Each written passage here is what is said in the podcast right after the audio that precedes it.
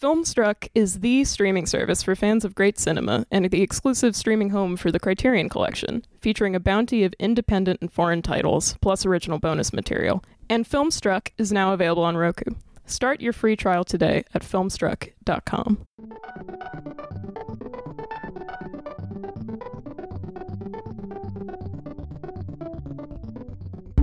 Hello and welcome to the Film Comment Podcast. My name is Violet Lucca, and I'm the digital producer. In a media ecosystem where opinion and ad copy are often circulated as facts, it's difficult to get the truth, especially when there are millions of dollars at stake. As streaming companies like Netflix and Amazon move into producing films, the question of how these releases are available to us streaming only, VOD plus theatrical, or theatrical and then streaming vary greatly. Are they truly a threat to traditional theaters? To address this debate, I was joined by Daniel Loria. I'm the editorial director at Box Office Magazine. And Nick Pinkerton, a uh, peripatetic film critic. Here's the conversation. At Cannes this year, there was, you know, a big debate about streaming. They were upset because both Okja and the uh, Baumbach film Meyerowitz stories were both Netflix releases. Mm. And as is pretty much par for the course with Netflix, they were not planning to have any kind of theatrical for those films. Mm-hmm. Uh, and this caused quite a hullabaloo and consequently, it is my understanding that Cannes has made a new rule that its competition films must have a traditional theatrical release in France after the French Cinema Federation objected to the inclusion of the films in question. And I think it's particularly in France that it's an issue. Mm-hmm. In the States, I think Netflix have taken to giving these completely sort of symbolic theatrical runs right. at iPic theaters, which is very different from the tack taken by Amazon. Mm-hmm. Um, but that more or less is my understanding of what the what the issue of contention was. Right. So right now we live in a world where basically home video stuff, DVDs, Blu-rays, rest its soul, VHS uh, that that market is gone. It's not really though. Is it's it? just vinyl now, but it is there yeah. is definitely a collector's market. There is still a collector's. I know market. because a significant amount of my revenue stream comes from it at this point. Right now, it's not like the high heady heydays of ten years ago. Right. But yes, it's more of a like 180 gram like pressing. Uh, yeah, yeah, yeah, yeah, yeah. It's it's it's for a particular small but ardent market. Right. And what has sort of replaced that larger revenue that we were talking about 10 or 15 years ago is global box office numbers.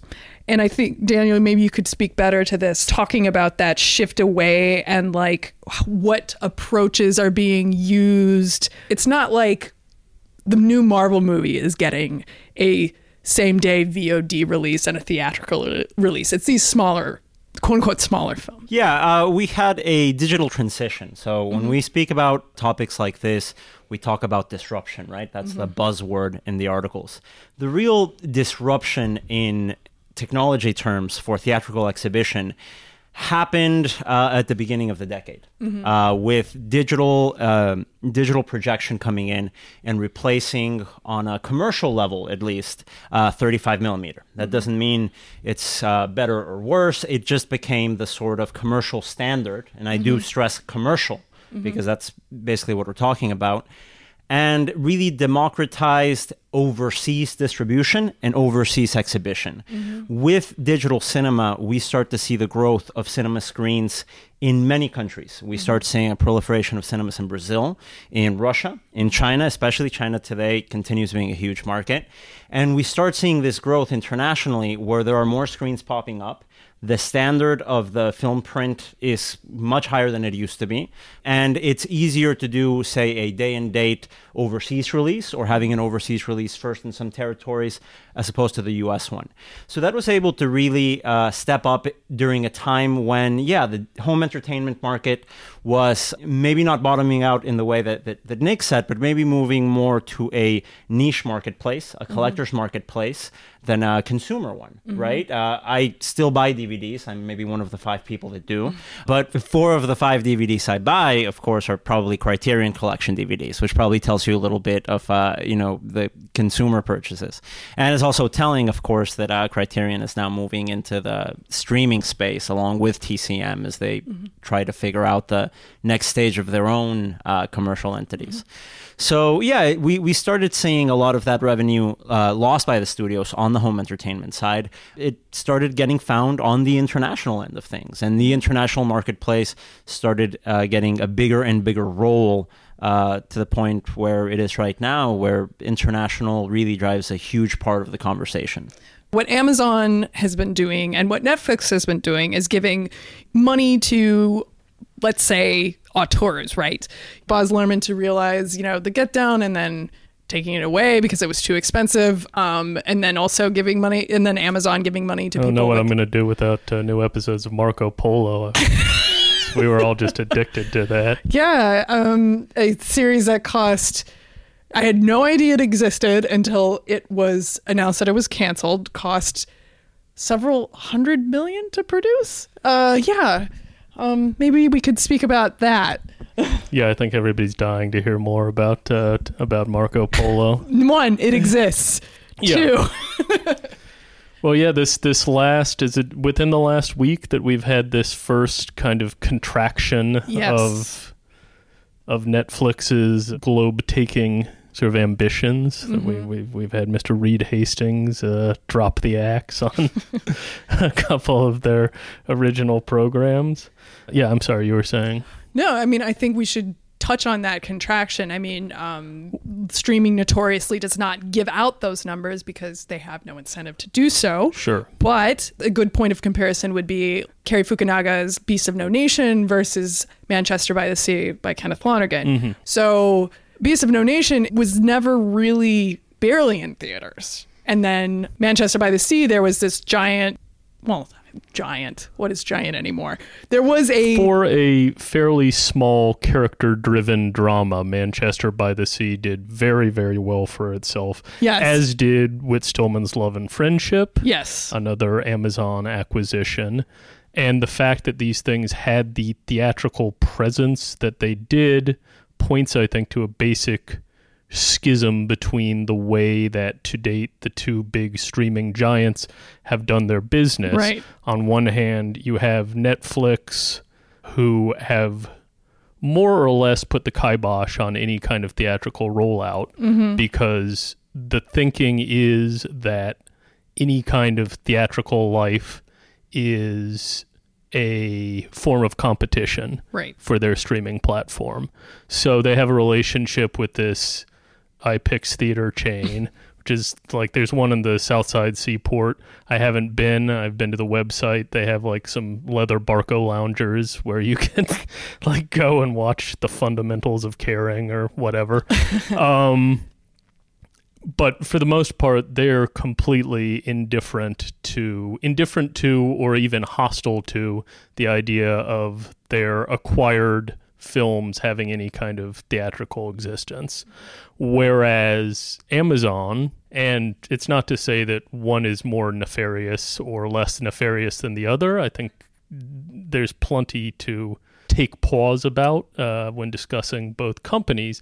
However, from a cinephile perspective, from a, the perspective of somebody who enjoys seeing movies have mm-hmm. something of a theatrical existence, Amazon has done things quote unquote the right way in terms of their hiring. Our old friend Scotty Foundas is yes. over there. Ted Hope in terms of bringing in people who are movie people who have this you know particular set of uh, assumptions about what the life of a film is, and they have treated the theatrical run as just another way to dr- like gin up uh, publicity for their films. And I, I, was looking today at the legendary coming out that was 2016 Sundance, where you had these massive acquisitions being made by both Netflix and Amazon. And two of the big Netflix titles were Fundamentals of Caring, which I mentioned, which went for 7 million, and Tallulah for 5 million. Okay. Then you had Amazon, who picked up the aforementioned Manchester by the Sea for a cool 10 million, Love and Friendship for an undisclosed amount. And to my mind, it's pretty black and white as to the sort of level of visibility that those films had after the fact.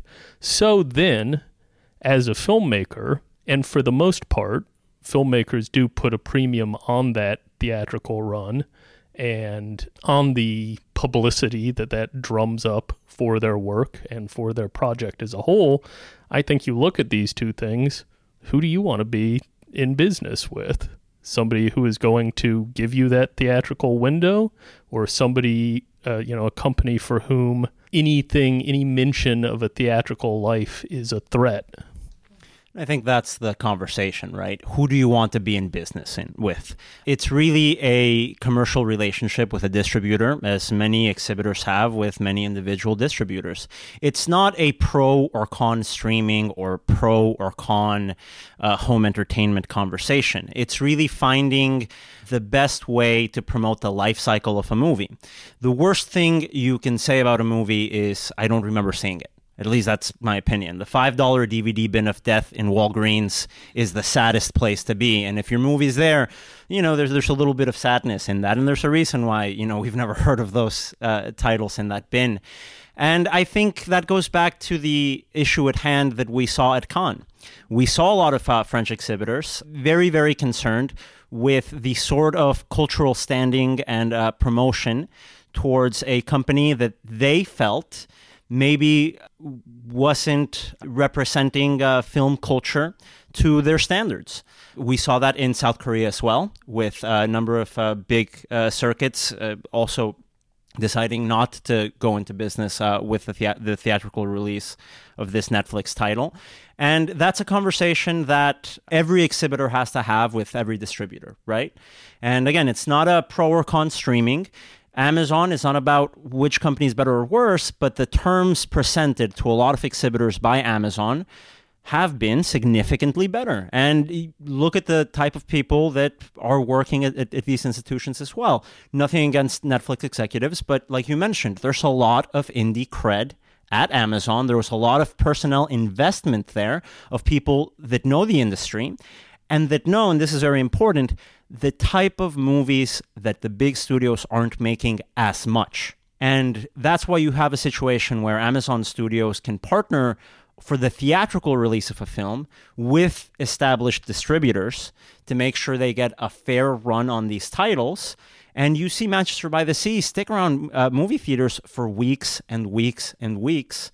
And uh, on top of that, it's not really just saying, well, maybe if uh, Netflix puts out a movie into movie theaters for two weeks, it's done. It's it's more about that. Distribution is really to the support that you give the movies during their theatrical run. Is there an exhibitor relations department that has your interests are at heart and understands that the life cycle of a movie isn't limited to its life cycle on your platform? Mm-hmm. I think what we're seeing from Amazon is a commitment to the titles and to the filmmakers. In my personal opinion, it would seem Netflix's approach is a commitment to its platform.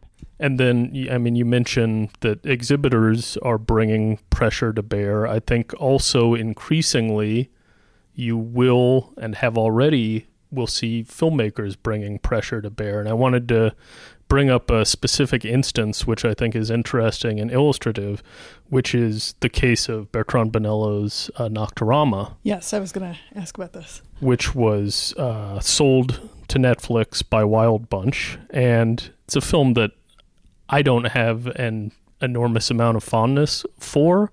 However, I think from any perspective, it will be a big film.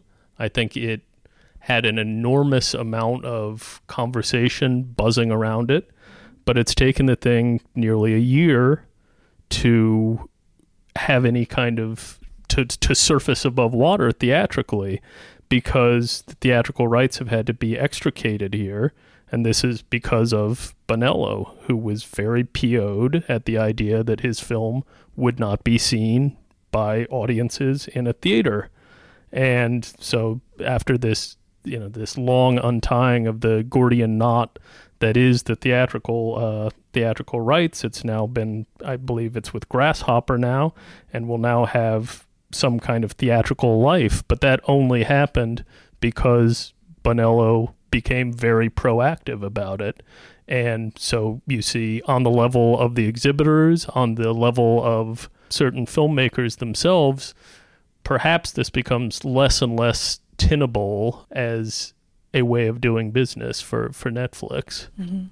And I guess leaving that aside for a second, do you envision this changing because so much of the convention about the reason part of the reason why Netflix gives a run to these things in the iPic theater is because they do want these films to be considered and eligible for awards. A dear friend of mine put it this way that they very much want to have their cake and eat it too. They want mm-hmm. all the nominations, they want all the prestige, they want to be treated like, you know, big players, which indeed they are but they don't want to part- they don't want to play the game. They don't want to participate in the usual steps that one has to go through in order to achieve that level of prestige. And if they're able to take the bully pulpit and make things happen their way, well, you know, bully for them. But at one and the same time, there are a lot of other players in the equation.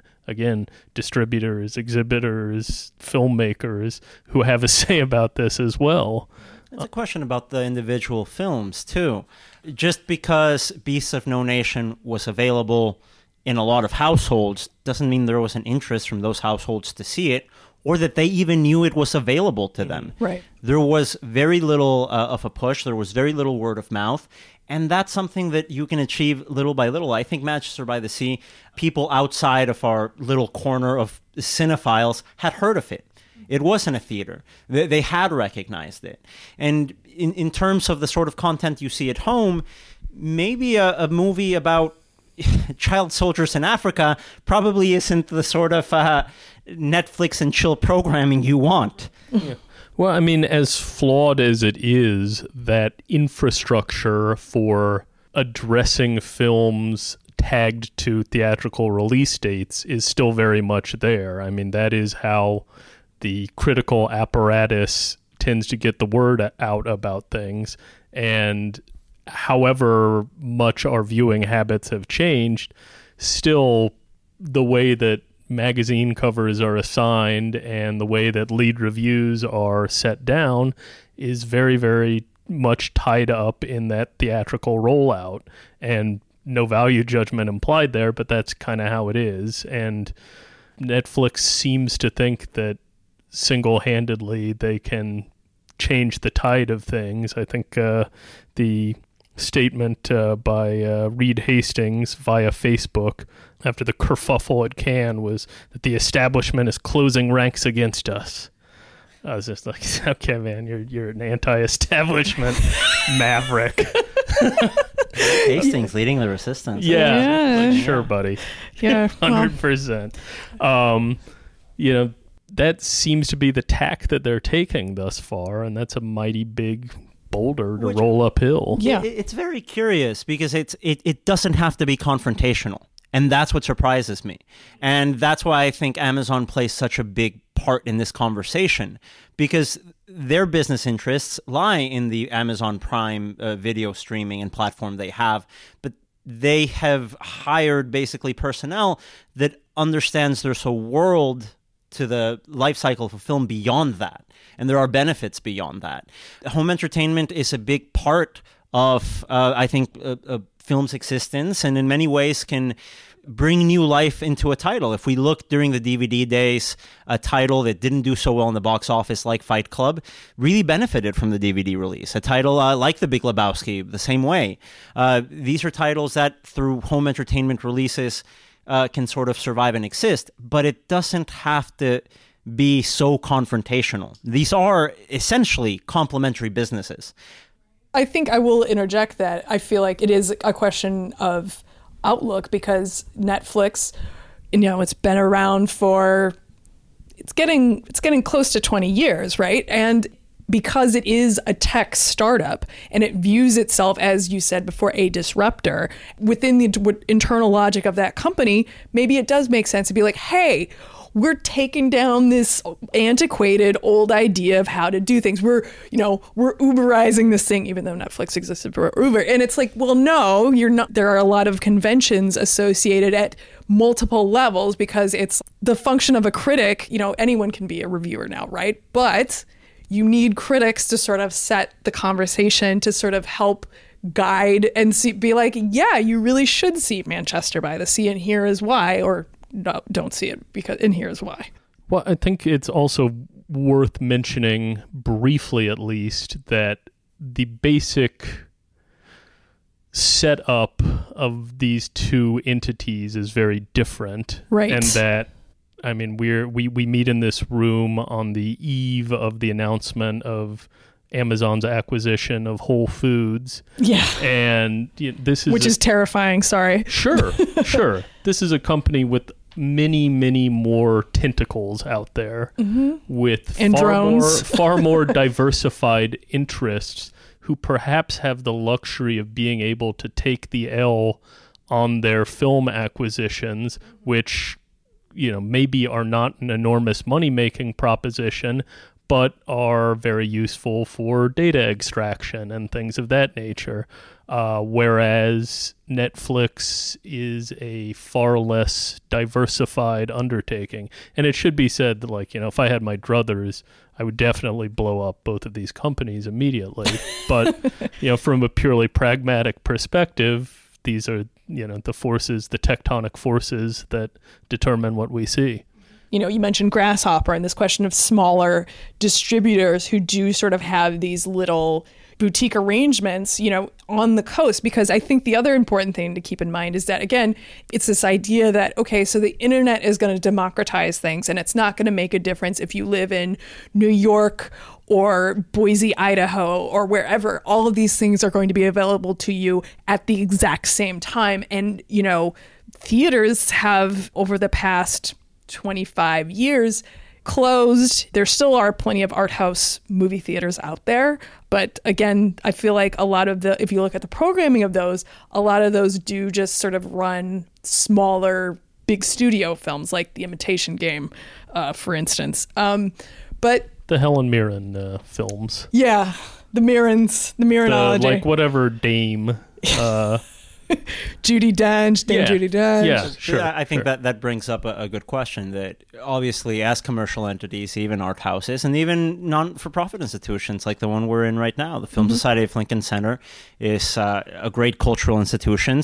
This film center runs uh, first-run movies, and they right. have a commercial responsibility to do so. Mm-hmm. Uh, obviously, with theatrical uh, exhibition, there is a, a responsibility to make sure that the films that are out there have the marketing support mm-hmm. uh, to let everyone in in in their communities know that, that these films are out there. Mm-hmm. Uh, so I think that's that's definitely a big part in this conversation because the streaming conversation isn't just uh, Netflix versus Amazon, right? Right. They're right. the two leading parties right now, but it's a much larger conversation beyond that. And that is strictly right now a home entertainment question. If we're talking about a theatrical uh, question, I think movie theaters uh, have done quite well uh, in the last uh, 15, 20, 25 years, uh, especially art houses as well. I think you are seeing different types of movie theaters open at different price points with different amenities uh, to the point where the consumer has a different way they can decide to watch a movie uh, in many cities around the country. Uh, do you want to watch it uh, in a dine-in theater? Do you want to watch it at an art house? Do you want to have a drink? Uh, do you want your seat to shake? for many people, the answer might be no to, to all of them, and there's still a theater in question for them. So I, I, I think yeah, we we should approach this conversation uh, understanding that there's a division between both things. If we're talking about the theatrical side, the theatrical side has been able to uh, stay ahead of the curve by achieving record revenues uh, in four of the last five years while having pretty steady attendance. We didn't really see a, a, a big attendance bump. Part of that, uh, I think, is diversity in price points. That doesn't mean all the prices are going up.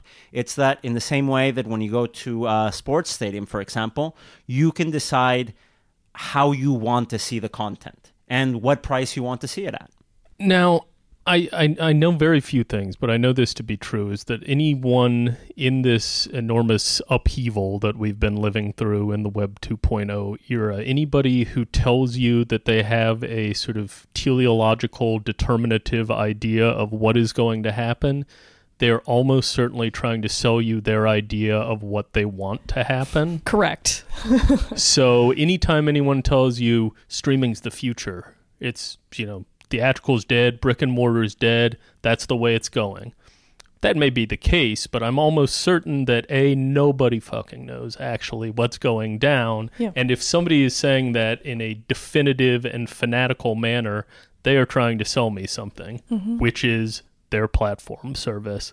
And this I've been certain of since the early days uh, when we first started hearing a lot of chatter about day and date, which I track back, and maybe this isn't accurate, but certainly it first comes up onto my radar with the release of Soderbergh's Bubble, 2006, uh, by way of uh, Magnolia Pictures, when you had Mark Cuban as the first avatar of the streaming revolution.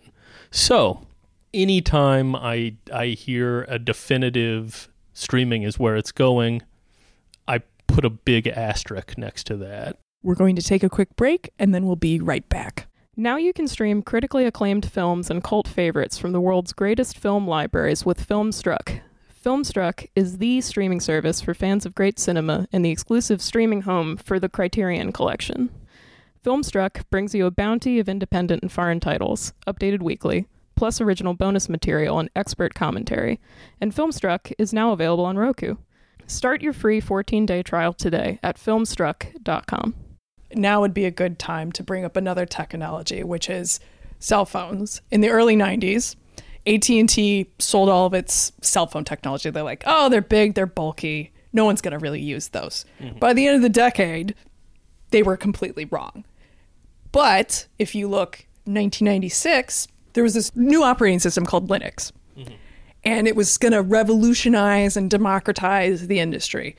Now, Hold on, I'm getting this down on my Apple Newton. Exactly. Right? So, but all of the great things that both Macs and PCs can do now is done with Linux technology, but no one actually uses that operating system except for nerds. So sometimes a technology, you know, it can either be cell phones or it can be Linux. And you're not, and as you say, Nick, you're not really going to know until you get there. No one can really actually see the future. And especially in a, you know, I think what we keep coming up against is that the film industry is m- many things. It's many things, not simply because of convention, but it's also just like there are multiple arms in the industry, and there's also a culture that you kind of have to reckon with if mm-hmm. you're really going to be successful in it. Mm. And again, it's hard. It's it's so hard to talk about these things without actually knowing, like, for playing something, how much money does Netflix actually make? Well, I think the the third party conversation is at the center of this conversation, where uh, a lot of the companies that uh, are leading voices in wanting to change the uh, theatrical release window are really talking about it in terms of promoting their platform. And again, when you have record revenues in theatrical, when you have movie theaters spending a lot of money, and this is all movie theaters in general because it, it costs a lot of money to get those digital projectors, as a lot of art houses will be able to tell you.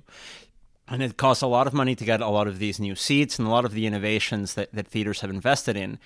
When the movie theaters have done their part, when they've stepped up, when uh, when distributors are there again supplying the marketing support for each title as much as they can uh, even upstarts like a24 i mean we're talking about uh, a, in my opinion a, a great uh, distributor that in every conversation i've had with an art house exhibitor they've always brought up the great support they've had in marketing the a24 titles in their theaters. And then all of a sudden there's going to be a tension when a third party comes in and says hey we want to change this. Again, it's not a pro or anti streaming as much as it's a situation where the movie theaters are asking for a place at the table and are asking for an opportunity to be part of the discussions. And uh, the decision of what happens next uh, will happen from those conversations uh, directly between them. And I guess, do you have a sense of like what sorts of numbers smaller or independent or foreign movies make outside of New York and LA, or is that more difficult? It's hard because it, I think it's always on a title by title basis. If we Right. remember with the theatrical release of Crouching Tiger, Hidden Dragon, we all thought problem solved. Foreign language movies can play in shopping malls anywhere. It's finished. We're, we're done.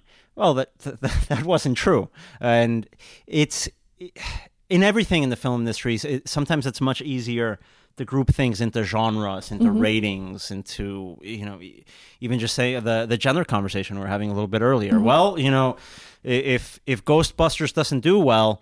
Well, that means female comedies won't do well. No, that just means the jokes probably weren't very good. Right. That's what that means. It doesn't Yes. really mean anything beyond that. Uh, so it's it's really a situation we have to look at title by title. Uh, if we look at a, a good example of this is looking at uh, the box office performance of someone like Woody Allen. That uh, this is uh, a name that a lot of people recognize. Not all of his movies go wide. Some do, some don't. Uh, we know there's going to be a, mo- a Woody Allen movie each year, but it really depends on that individual movie for us to figure out the sort of screen count it's going to get uh, down the road. I wanted to go back just for a moment to something that uh, you mentioned earlier, Violet, which is this idea, which is always brought up with regards to streaming platforms, of the possibility of a kind of democratization of availability for more niche materials, and this idea that you can have at one and the same time in Manhattan and Boise the availability of uh, it's often brought up with regards to say smaller independent films and the idea is well isn't it fantastic that these things are you know available on the you know Netflix menu or whatever but I so often find myself wondering why do we not think about this democratization in terms of brick and mortar? Why don't the people in Boise have the opportunity to see these things in a theater? Yeah. Because we don't have to go back so very far to look at a landscape in these United States where most any town of over, say, 100,000 souls would be equipped with an art house, uh, would perhaps have a campus film society. Um, we don't have to go too far back to see that. And if we're really touting the idea of democratic availability, I I like to sort of flip that that streaming uh, logic or the the logic of the streaming boosters on its head and say, well, you know, hey, everybody gets a record store, everybody gets like a good used bookstore in their town. Why is it not like why is it practically not possible for there to be a wider distribution, particularly as the overhead has been slashed for you know showing movies in a theater. Why is that not practically possible? And I have a sense that maybe just maybe that things are turning around ever so slightly. And I mean, I think this was averred to a bit, but there has been, there have been years and years of indifference, laxity, cupidity, so on and so forth on the part of largely uh, big theatrical distribution chains, uh, big you know big exhibitors. There's no question that for a long time you would go to you know you would go to a a big cinema and you would see the masking wrong. You would see complete indifference on the part of the presentation. There was a very good reason to give a wide berth to theatrical movie going there has you know often has been. But i think ever so slowly you've seen the emergence of supportable alternatives to the laxity and indifference of your average multiplex Right. and it's fantastic that we've had this blossoming of new venues in New York City. Mm-hmm. It's fantastic that you know there are a few other places in in this great nation where people have the ability to go out and see things theatrically. I don't see why that can't happen on a wider scale. Mm-hmm. And I mean, honestly, who 20 years ago would think that every single city in the United States of America would support like 30 microbrews? Right. But they do now. exactly. They do now. Yeah. There's absolutely no reason to think that that would be a sustainable uh, undertaking. And Americans like Bud. And then it was. exactly. and then it was. Exactly. I, I think this is one of those details uh, that uh, I spoke about the actual disruption that happened in the theatrical industry being digital projection. Mm-hmm. That it, this isn't a, an, an artistic statement I'm making. This is purely a commercial statement. So Mm-hmm. I, I love 35 millimeter. I'm a big fan of celluloid, but commercially, it means a lot that that theater in Boise isn't getting a beat up print of Moonlight in week 12. They're getting a pristine digital print. When that movie it feels it's ready enough to expand to, to get a, a wider sort of screen count in its theatrical run. And it's able to get there at a much more affordable uh, pace for the distributor than it would have uh, 15 20 years ago. So we we have seen, I think, the standard of uh, the movie going experience raised considerably in the last 10, 15, 20 years. The challenge with this is that no matter uh, how much money you pour into a cinema, uh, and this is uh, borrowing a quote from a colleague of mine, uh, Patrick von Sychowski from the website Celluloid Junkie. No matter how modern a cinema is, if you go into the bathroom and it's dirty, you had a bad experience. right. It's it's those it's it, it's those very uh, small details that, that that go a long way. And in terms of cinema going, of a night out, if you go out to a restaurant and you have a bad meal, chances are you probably won't be going to that restaurant again, but you might go to a restaurant later that month. Cinema going has a little bit of a bigger challenge where people don't really have that brand association as they do with uh, with other situations. If you go to the movies and you have a bad time at the movies, it's going to be hard to get that consumer back. Movie theaters know that. And you've seen in the investment, not only in the multiplexes, but you've seen that investment in a lot of art houses and smaller cinemas nationwide since the digital uh, transition to making sure that as many parts of the movie going experience are up to standards. Uh, a good example of this uh, is happening in Europe right now, where we're seeing uh, the Wanda Group that uh, owns AMC just acquire the Odeon Group out of UK and a couple of other circuits associated in continental Europe. And around the turn of the uh, of the decade, around 2008, 2009, you maybe a little bit before that, you saw a lot of private equity firms uh, step up their investment in owning cinema chains and owning cinema circuits. And maybe maybe the way that they valued that investment was more as an investment as opposed to being in the business long term. A big difference you're seeing right now is you're seeing exhibition circuits like the Wanda Group that that operates a big exhibition circuit in China, like Mexico's uh, Cinepolis that is also that has acquired cinemas in India and in Spain. You're seeing exhibition groups and circuits by other exhibition groups and circuits to stay in the business long term. And I think there is this a commitment from the part of movie theaters to make sure uh, that the movie going experience can stay up there because that's going to be a deciding factor in the growth and the sustainable growth of this industry. Content, yes, that always impacts everything, right? But you have to make sure that the consumer is enjoying its Friday night out.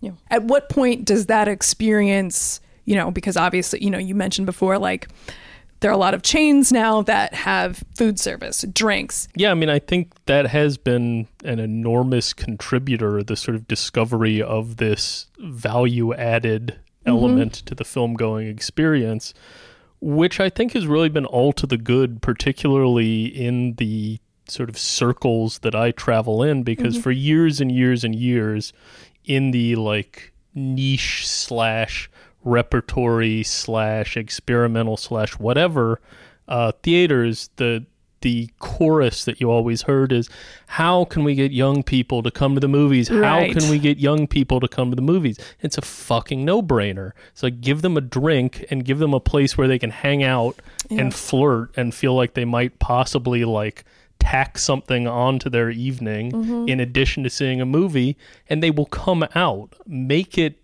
however incrementally more like going to see a show, going to see a band, Mm-hmm. give like some of that air of erotic possibility to movie going, which Yeah. it should always have, and kids will come out because going to movies is fun and cool. Right. And it's not yeah, and it's it's like it's like it's almost as if the lure of a darkened room full of strangers is not enough Yeah. to appeal to young people. But Like, you know, Nick, well, what you just said, I think, is one of the reasons why I, I disagree with your with your opinion. If iPic, iPic uh, has been able to build its own brand and be its own entity. Bear in by- mind, I've never been to one of these theaters. then, then- yeah, then, then I have to call you out. I think I think it is unfair to to correct to, to, to badly characterize uh, those theaters for for trying to to do something to build their own brand and do things their own way. Um, is iPic the thing for me? Uh, maybe if I'm interested for for doing that. Having that sort of evening at one of their theaters. Programming is a different question altogether, and programming is a, a big, big question mark uh, all around, and not only for theatrical but also for streaming. When we talk about uh, the importance of programming and of curation and of dialogue around film, as opposed to a film criticism algorithm or a programming algorithm, or if you that if you liked A, you might like C. You know, that's that's a different aspect of the conversation. But yeah, I, I think uh, as we were mentioning, these are you have options of how you want to see the movie now, not only of just wanting to see that movie in itself. And of course, it's it, it helps when there are different price options associated with it. Uh, there are people that are willing to spend more money on a Friday night out to movies at a dine-in theater because they want that aspect to be part of their Friday night many times when I go to a movie on a Friday night, uh, I go as a specific type of film goer to see the movie. That's how I like to enjoy watching my movies. I like what's on screen. Um, but yeah, we, we, we are seeing, uh, like you're mentioning, Nick, uh, a, a big investment and a big way of bringing in audiences by offering them a, a couple of other details to, to enjoy on their weekend. And it's so profoundly unsurprising to see it borne out in terms of theater going habits and particularly the sort of spike that we've seen here in New York uh, in recent months and years. It's like uh, how how totally unsurprising is it that when the entire movie going experience is stamped with some TLC and some indication that someone is being mindful of what your experience is, that people respond in a positive way. Yeah. And it's not just, I mean, because my first job was working at a a smaller multiplex, and really all we had was to offer people were very expensive popcorn and candy marked up because we had to pay to keep the you know the theater going and it's like i'm sure if we had nicer food people would have bought it and they probably would have bought it less begrudgingly because there's nothing more fun than very slowly filling up someone's bag of popcorn while they're complaining that it costs like nine dollars I like I liked uh, upselling. Oh, case- yeah, I know. In case you got that secret shopper. Oh yes, exactly. No, I I upsold all the time, and I never got that bonus. Oh, no. I don't know. Maybe they just never passed by. I, s- I sold a, a Pepsi beach towel. I was the only concessionaire who managed to You, you move guys, you guys both were theatrical. I, I worked at a video store back when they Yeah, still yeah. existed. Oh, I yeah, did no, that- I did that I, too, I did the home entertainment. I uh, covered the shift. waterfront. All right, all right. No, I but- wanted to. I wanted to work in video store, but they would not hire me. and you know, Sexism. We, we have to look. we have to look at the uh, at the way I think also that, that art houses and cultural institutions like this one have been able to raise the standards of the movie going experience. And I Yeah. will give the Film Society in Lincoln Center. Uh, a lot of credit for being a pioneer of that in New York City. Uh, In this building we are right now, uh, I was working for the digital strategy uh, team uh, when it opened. So you know, full disclosure, I was I was part of that. But I was able to see firsthand how, as a nonprofit, the Film Society saw the next step of uh, of its of its evolution as as a first run movie theater that wanted to make sure it had gorgeous screening rooms that had community initiatives. That's very very important uh, cinemas being community centers because those movie theaters in rural areas in the center of the country they're they are your alternative to the Friday night football game. For all the kids that don't want to go to the Friday night football game Right. you have your movie theater. And you know the, the film society was able to invest a lot of money and uh, really look at a lot of parts of that movie going experience including the the food and beverage service you have here to make sure the standard is raised and I, I always liked coming here as a to the Walter Reade as a repertory house. Now I can come here uh, on dates uh, with my fiance without having to tell her, "Hey, listen, this is Tarkovsky, and this is what you have to be ready for." Yeah. I mean, I, I I should like to just piggyback on that a little and and mention I was back uh, in my in my home turf of southwestern Ohio over the holidays and had occasion to go down to Louisville and visit the uh, new theater, the new screens at the Speed Museum there, uh, which is programmed by uh, Dean Otto, uh, fresh over from uh, the Walker Arts Center in Minneapolis, which is a beautiful, beautiful facility. And I think that this is not entirely anomalous that they have this beautiful facility there. They have the IU Cinematheque, uh, programmed by Jon Vickers in Bloomington, the Wexner in Columbus, the good old Cleveland Cinematheque, uh, programmed by, by my pal John Ewing. Uh, some dear friends of mine have put together a nice micro cinema in, in the city of Cincinnati. And slowly, slowly, slowly, incrementally, I think, I hope what is happening is you're seeing something that more closely resembles the film cultural landscape of 20, uh, 20 25 years ago than we've seen in some time. You're seeing some semblance of that coming back together where all of a sudden, if you have all these cities that are 90 minutes, two hours apart, that have a space, uh, either a nonprofit space or a you know, independent micro cinema space or a boutique cinema space, slowly but surely you're starting to put together a circuit. You're starting to put together something that isn't a multiplex, that isn't the like air quotes art house that strictly programs Judi Dench pictures. Um, Right. You're getting a space where something else can happen.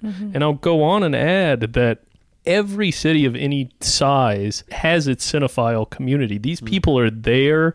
In some cases, they may be grade veterans of the campus film culture world. In some cases, they're kids who worked at video stores that went out of business. In Louisville, I was told about the great uh, legacy of Wild and Woolly uh, Video, run by the uh, bassist of Slint. Um, every city has this. It's all there. It's all waiting to be activated. And you know, this is not to throw streaming under the bus entirely, but there is something entirely irreplaceable in you know having some kind of place to physically be and hang out and communicate and shoot the shit with like-minded people.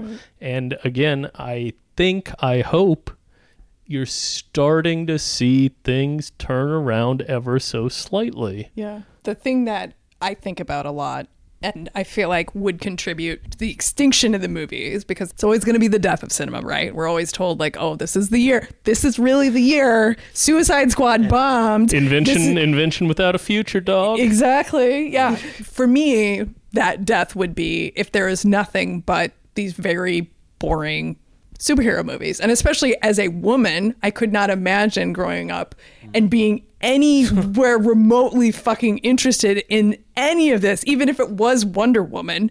What is my incentive to be into movies if that's all that there is? Chris Evans, pretty pretty good looking. He's guy. hot, but I can look at him for free. um, I just follow that ass on Instagram.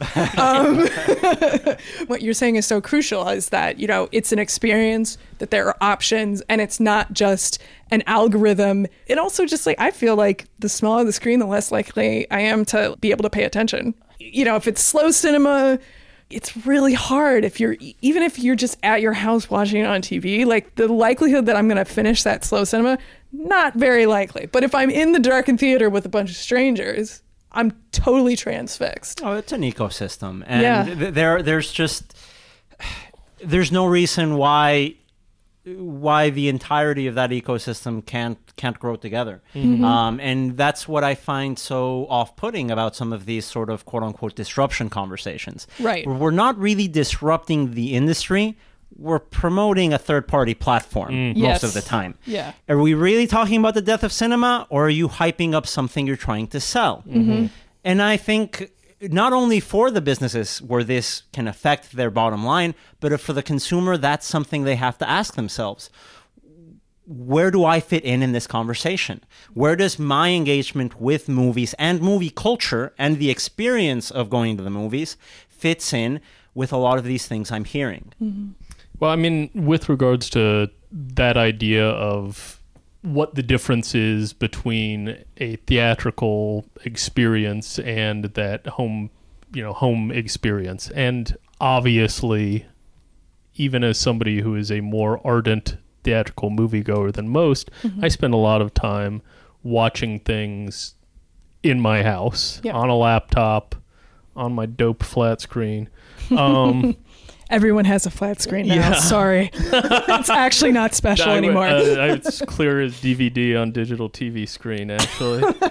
and I think constantly about a interview given by the filmmaker Jean Eustache uh, toward the end of his life as he is recuperating from a fall from a balcony in Greece, and a couple of uh, Cahiers critics go to visit him in his flat, and he is a very early adopter of home video technology, and they find him with the blinds drawn, just watching tapes over and over again. And he gives this long interview, which is in the annex of a uh, Alain Philippon book about Eustache, where he talks about the difference between the theatrical and the home video experience, which I think basically it totally makes sense to me. And I, I excerpted it. Uh, to speak of television and VCR, we could say streaming or streaming and VCR or streaming and Blu-ray. There's one very simple thing that I draw from my experience, forced or not. One can take a grand pleasure in reviewing films on television and VCR, but one has difficulty discovering a film. I believe that you can only discover a film at the cinema. There isn't a good film that the VCR demolishes, though there are none less good that it ameliorates. I think that's a perfect place to close. So I want to have my cinema. And you started by saying, "How do we talk about this without sounding old?" I don't. I want to sound fucking ancient. You want to sound. I want older than- everything to go back like it was. I think it will. Before we close, as we always do, it would be great if we could each go around and say a film that we saw recently that we liked, new or old, theatrical or streaming. I will go first. I saw this at home. I watched Wojciech Has's Hourglass Sanatorium, which is just one of the most spectacular Polish films of all time. I have no problem saying that, even though I'm very small familiar with Polish cinema. Um, it's no, it's just like a very beautiful, surreal. The production design is amazing. The way in which uh, it, you know, hallucinatory and sort of flows between these different emotional states and memories, and real or not real. Yeah, it's great. So please go see it. Martin Scorsese uh, restored it, did a roadshow of it. I, I can go ahead. Yeah, I, I just saw, and I hope I'm not breaking the embargo on this, but it, it, it played in Cannes, so if I do, I mean, you know, I'll just say I saw it at Cannes. I didn't. Um, I saw a good time, the the new movie uh, by Yeah. the Safdie brothers. Really, really liked it. Um, I was a big fan of their previous film, Heaven Heaven Knows What. I think is the name. I, I really, really like that film. Uh, it, it's it's very much in the same vein. Uh, a great year for Robert Pattinson. Who, who knew? I mean, he started with uh, in the first quarter with um, Lost City of Z that I thought he was quite good, and he's Yeah. quite good in this one as well. So he's had a really good year so far. Yeah, last year was Kristen Stewart's year. This year is his year. He's catching up little by little. He doesn't have Oliver uh, Assayas to help him out though. So you know. Well, aside from new, which is should be done in the new metal with the umlaut, Yeah. new Twin Peaks, Duh. which is just duh. Duh. uh, the best thing that uh, I saw this week was uh, at a Weird Wednesday Mm-hmm. at uh, Brooklyn's Alamo Drafthouse, hosted by my pal uh, Michael Bilandic, Helmer of several fine films. Uh, and he presented a pristine 35 millimeter print of the 1990 film Prayer of the Roller Boys, a prophetic dystopian sci-fi film in which the United States has fallen into total rack and ruin. Uh, Harvard University has been moved brick by brick to Japan. uh, Hey, Amer- remember when we were afraid of the Yeah. Japanese? Oh, Everybody, do I ever. remember? um, Americans are streaming over the Rio Grande to uh, try to uh, work in immigrant labor uh, in in Mexico. Everything's gone to pot, and uh, there is this trench-coated rollerblading gang called of white supremacists called the Roller Boys. well, shit. When is this documentary coming out? and it, it stars uh, of young and very shimmeringly beautiful Corey Haim, um, who becomes entangled with this group and has to go undercover uh, in order to extract his young, younger brother who's being seduced by their propaganda. What's interesting about it is it's written by a guy called uh, W. Peter Iliff, who is probably best known for writing the screenplay to Point Break, which will come out the following year, and it's practically the same movie. I mean, if ever you needed an object lesson in the fact that directors do actually matter, let it be said that Kathryn Bigelow is a better director than Rick King, Helmer of Prayer of the Roller Boys. But it is also a object lesson in how even the most crap like assembly line assembly line garbage and i say all of this having totally enjoyed the movie but how even the most like disposable crud could just look beautiful at the time it's shot by Phedon Papamichael junior uh, Alexander Payne's regular cinematographer, and it's really a very very handsome movie, uh, which has a lot to a lot to tell us today in the era of Trump, and it's more relevant now than ever. Prayer of the Roller Boys. All right. Thank you both for coming. This was This was illuminating. yeah, thank you. Thank Yeah. you. You've been listening to the Film Comment Podcast, sponsored by Filmstruck. Filmstruck is the streaming service for fans of great cinema and the exclusive streaming home for the Criterion Collection, featuring a bounty of independent and foreign titles, plus original bonus material. And Filmstruck is now available on Roku. Start your free trial today at filmstruck.com. The Film Comment podcast is produced by Violet Lucca and Nicholas Rapold and edited by Michael Odmark.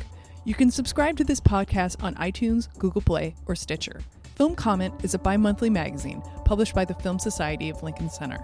Since 1962, Film Comment has featured in depth reviews, critical analysis, and feature coverage of mainstream, art house, and avant garde filmmaking from around the world. Visit us online at filmcomment.com slash subscribe to purchase a digital or print subscription to the magazine, or check out our app, available on Android and iOS at filmcomment.com slash app. Film Comment, at the heart of film culture for over 50 years.